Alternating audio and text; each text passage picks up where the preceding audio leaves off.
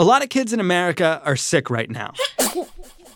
There's the flu, there's still that lingering pandemic, but the big problem appears to be RSV, respiratory syncytial virus. Authorities say it is the worst pediatric care crisis in decades. Well, here's an alarming number 99% of pediatric beds are now full at one of the nation's top hospitals. I'm worried about the kids getting sicker and the lack of beds being able to fit them all in for the care that they need. And it is a virus very well known to all of us, whether you realize it or not. It is an extremely common cause of colds every cold season. But for babies, this is no common cold, it's critical. And this has been a particularly brutal year. The hospitals are at or above capacity, and the emergency departments are seeing double volumes from what they were ever seeing before COVID. But it's not all bad news. We might have some viable vaccines. The details are forthcoming on Today Explained. Support for this show comes from Sylvan Learning. When children love learning, they can tackle any challenge life throws at them. Sylvan's Insight Assessment can help you determine if your child is ready for what's ahead. It can also identify gaps in learning and point out areas that could be of concern for your child so they can tackle what's to come. And right now, it's the best price of the year at $29. Go to sylvan29.com to learn more and get your child's assessment for only $29. That's S Y L V A N 29.com.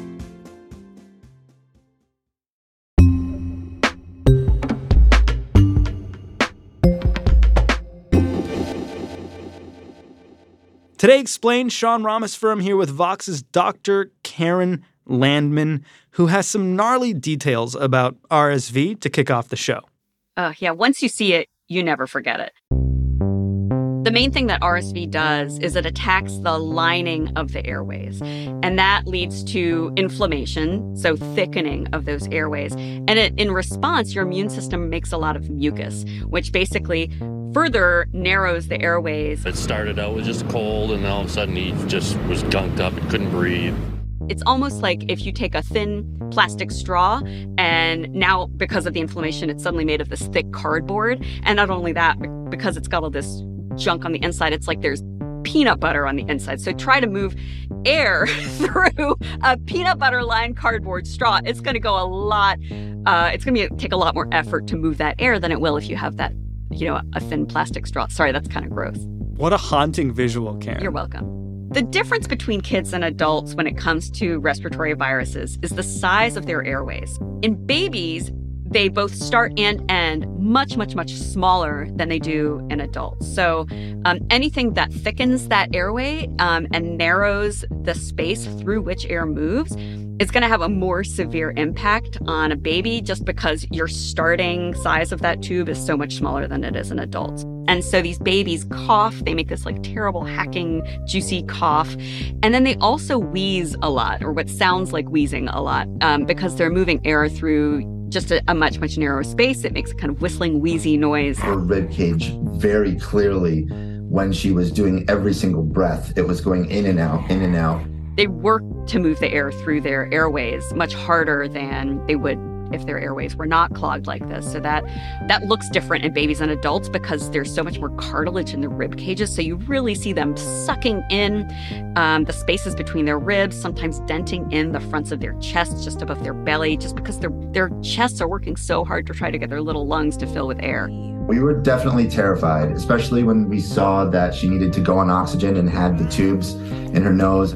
I did not think RSV could do this to babies. Like, I did not know that they could be intubated, that they could almost die, that they could code. It's really alarming to see um, for parents and even for healthcare providers, even even the ones that have seen a lot of sick babies. RSV babies just look like they're really struggling. It's hard to watch. And all peanut butter aside, this can kill these infants. It is killing these infants. it kills lots of infants. I mean, in the US, where we have pretty great pediatric care, are other many, many issues of access and equity notwithstanding. We lose 100 to 300 babies a year to RSV, which is a lot. Actually. Babies should not be dying of infections like this. But globally, you know, this disease causes many, many more pediatric deaths just because they do not have access to the kind of respiratory support, the kinds of machines and medications and care that we do here in the United States. It, you know, the estimates vary depending on who's doing the math and how exactly they do it, but it's upward of 100,000 babies per year that die globally of RSV and probably closer to 120 to 150,000 babies a year.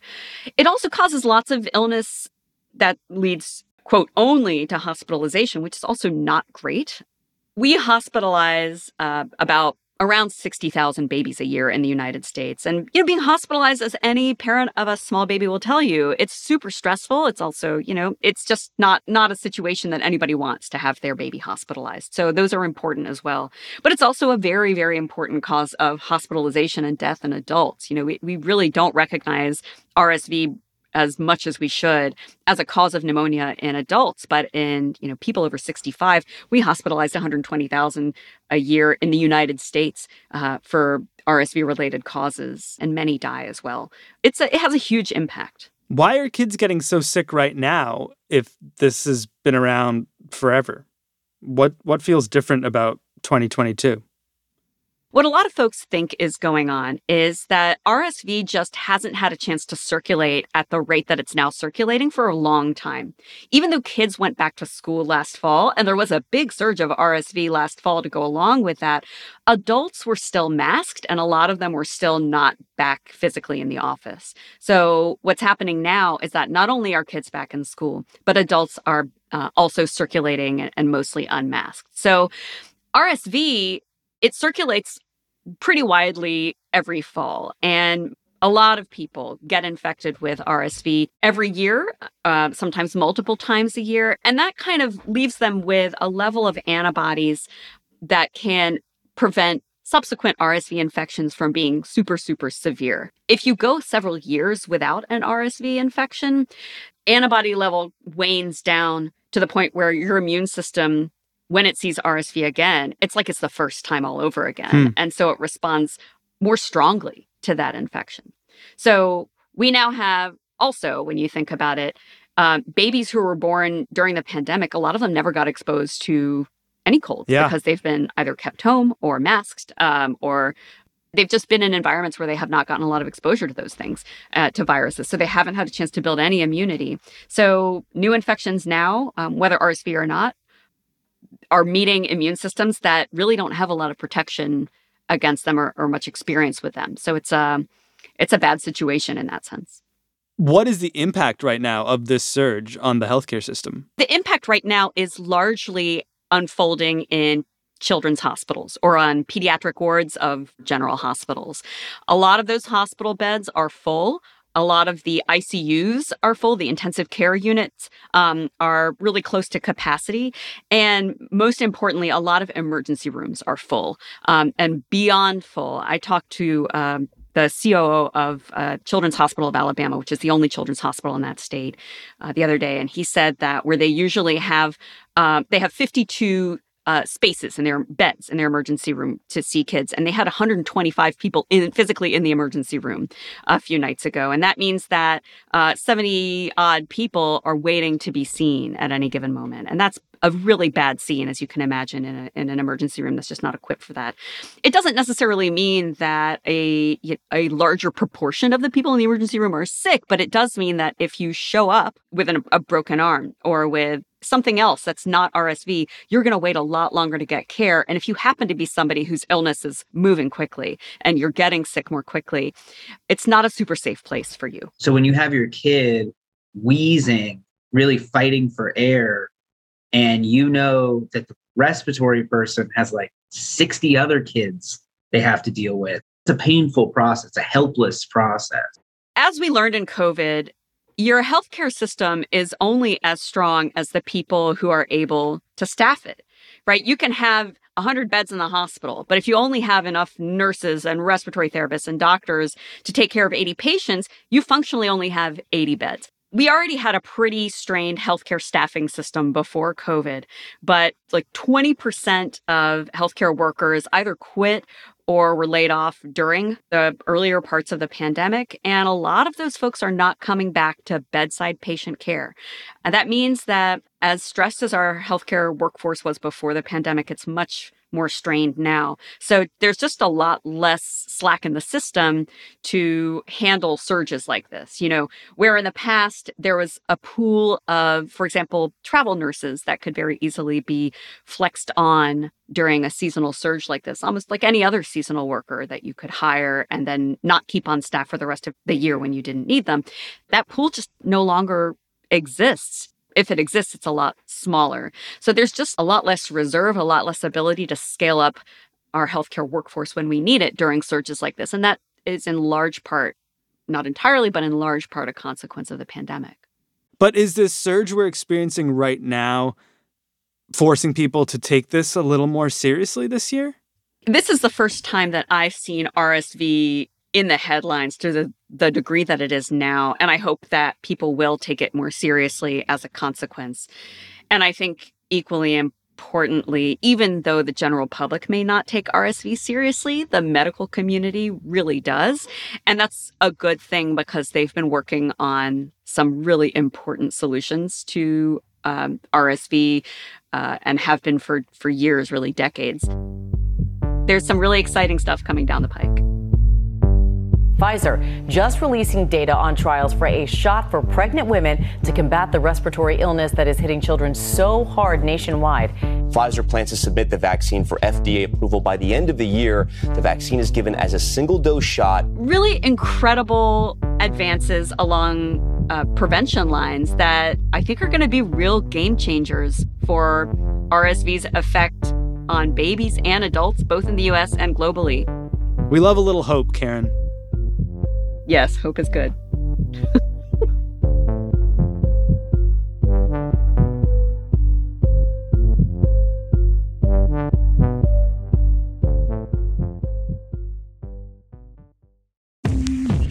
Support for Today Explained comes from Indeed. Hiring can be difficult. You can hope and pray and ruminate on how to find the perfect candidate, or you can turn to something more reliable a smart piece of technology like Indeed's matching engine. According to Indeed, that matching engine is constantly learning from your preferences for job candidates, so it becomes more accurate over time. The more you use it, the better it gets. Indeed also lets you ditch some of the busy work, scheduling, screening, messaging. According to Indeed data, they have over 350 million global monthly visitors. They also did a survey that showed 93% of employers agree that Indeed delivers the highest quality matches compared to other job sites. Listeners of Today Explained will get a $75 sponsored job credit to get your jobs more visibility at Indeed.com slash Today Explained. You can go to Indeed.com slash Today Explained. Let them know you heard about Indeed on this podcast. Indeed.com slash Today Explained. Terms and conditions do apply. Need to hire? Asks Indeed. You need Indeed. Support for the show comes from Shopify today. Shopify is, of course, the global commerce platform flexible enough to help your business sell at every stage of growth. You know that friend of yours who's like on that next level yoga, who's like doing backflips? That's like Shopify when it comes to helping your business sell at every stage of growth. No matter what you're making, Shopify can help you turn browsers into buyers and sell your products everywhere from their all in one e commerce platform to their in person point of sale system. Shopify offers the flexibility to support your operation. And right now, they're offering Shopify Magic, an AI powered helper created to give you a little boost and help you stress less and sell more. Sign up for a $1 per month trial period at shopify.com slash explained. Go to shopify.com slash explained now to grow your business no matter what stage you're in. Shopify.com slash explained.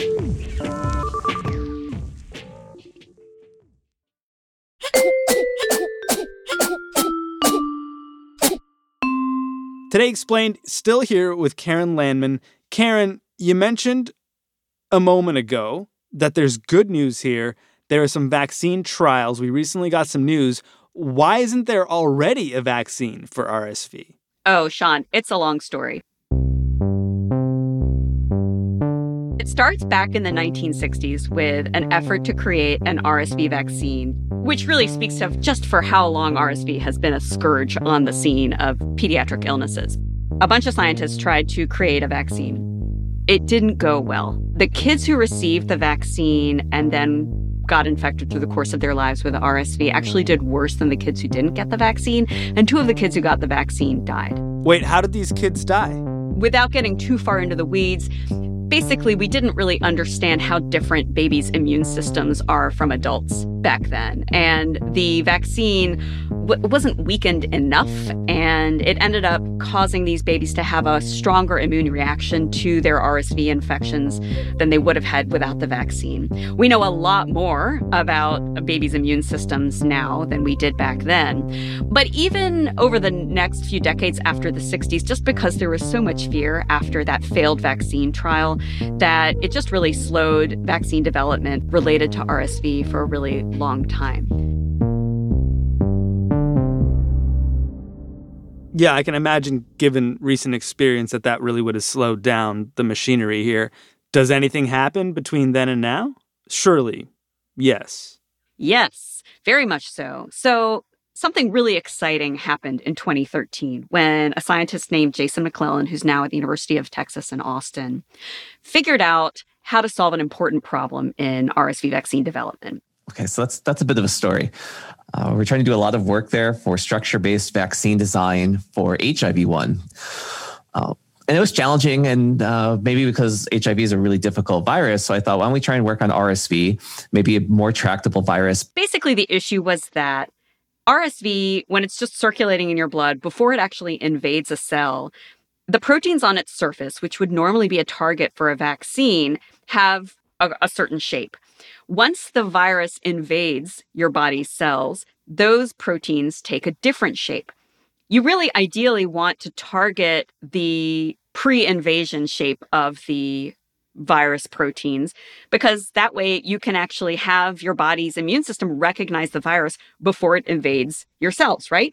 But the problem is that when they would try to isolate this protein in the lab and and get a look at its shape in this sort of pre-invasion, pre-fusion stage, it really was unstable and they just couldn't get it to sit still long enough for them to get a clear picture of what it looked like in order to create a vaccine to attack it. But in 2013, McLellan figured out how to keep this protein stable enough in its pre-fusion, pre-invasion stage so that they could actually get a good enough sense of what it looked like to develop uh, vaccines to prevent it. And that was a huge step forward for this field. So it really sparked an enormous amount of scientific breakthrough afterwards. And it was hugely important for hastening the development of the COVID vaccine once SARS CoV 2 came on the scene.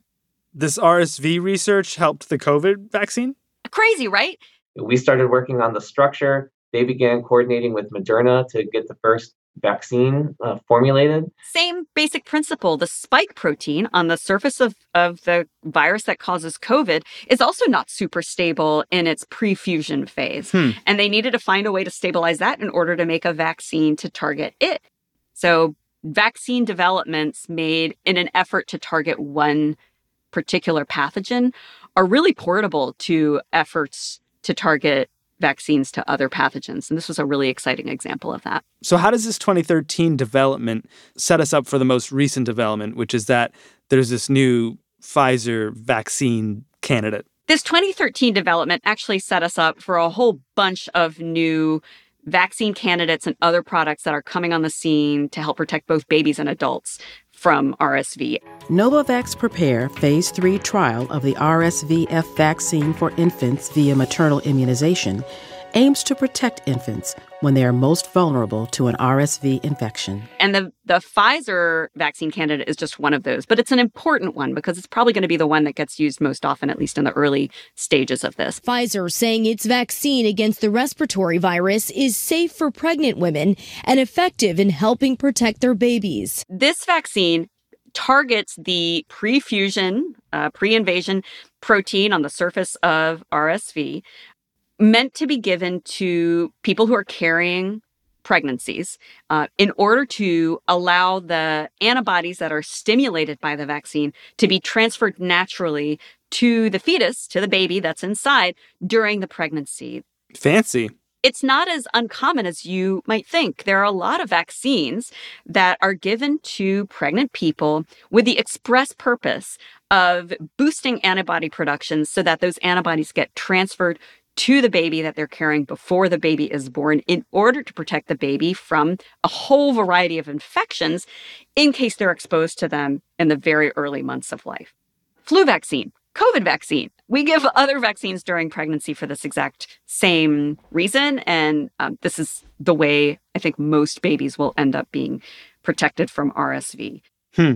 And the reason we do that is because babies' immune systems are much, much less mature than even younger children's are. They're just not capable of producing a lot of antibodies in the first few months of life. So they really rely on the antibodies that they get from the person who carries them while they're pregnant.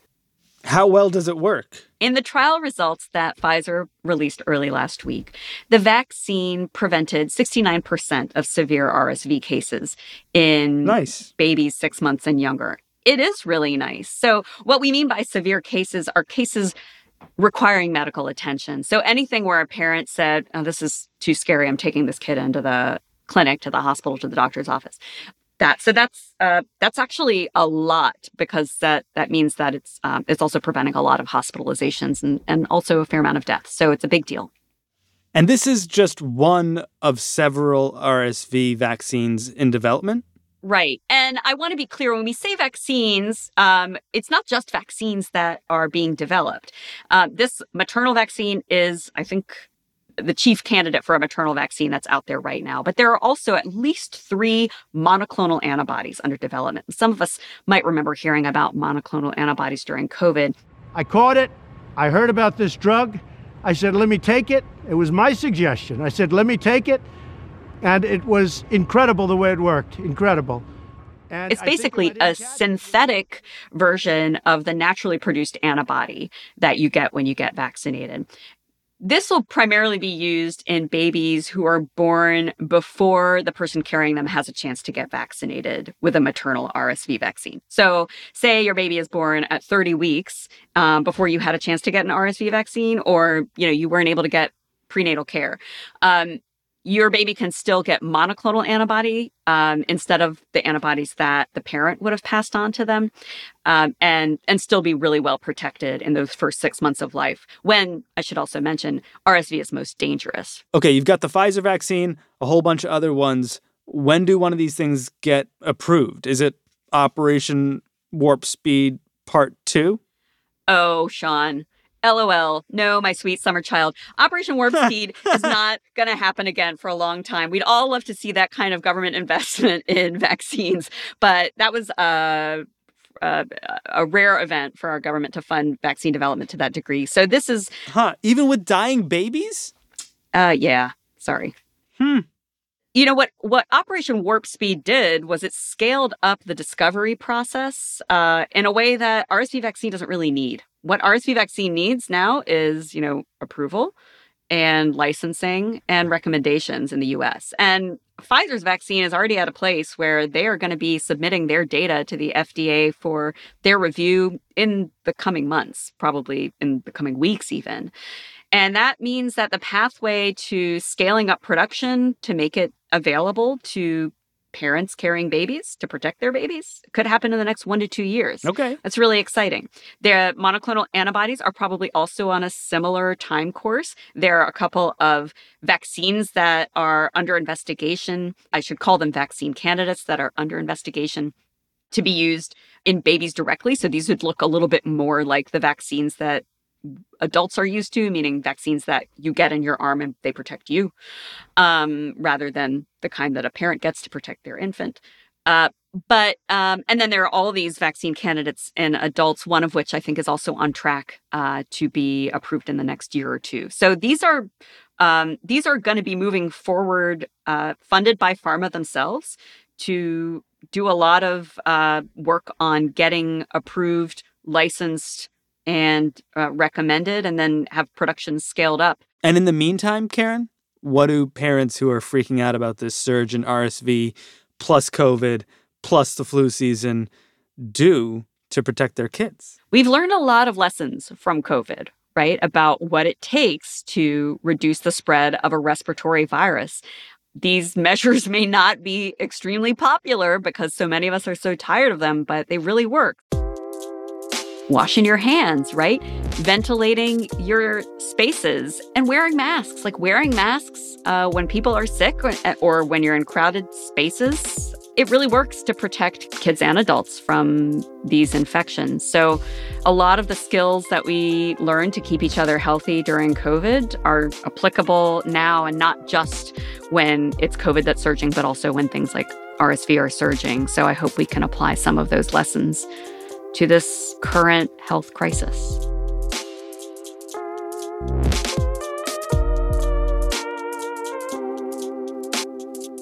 Dr. Karen Landman writes about science and health at Vox. Our show today was produced by Victoria Chamberlain. She had help from Matthew Collette, Laura Bullard, and Paul Robert Mounsey. It's Today Explained.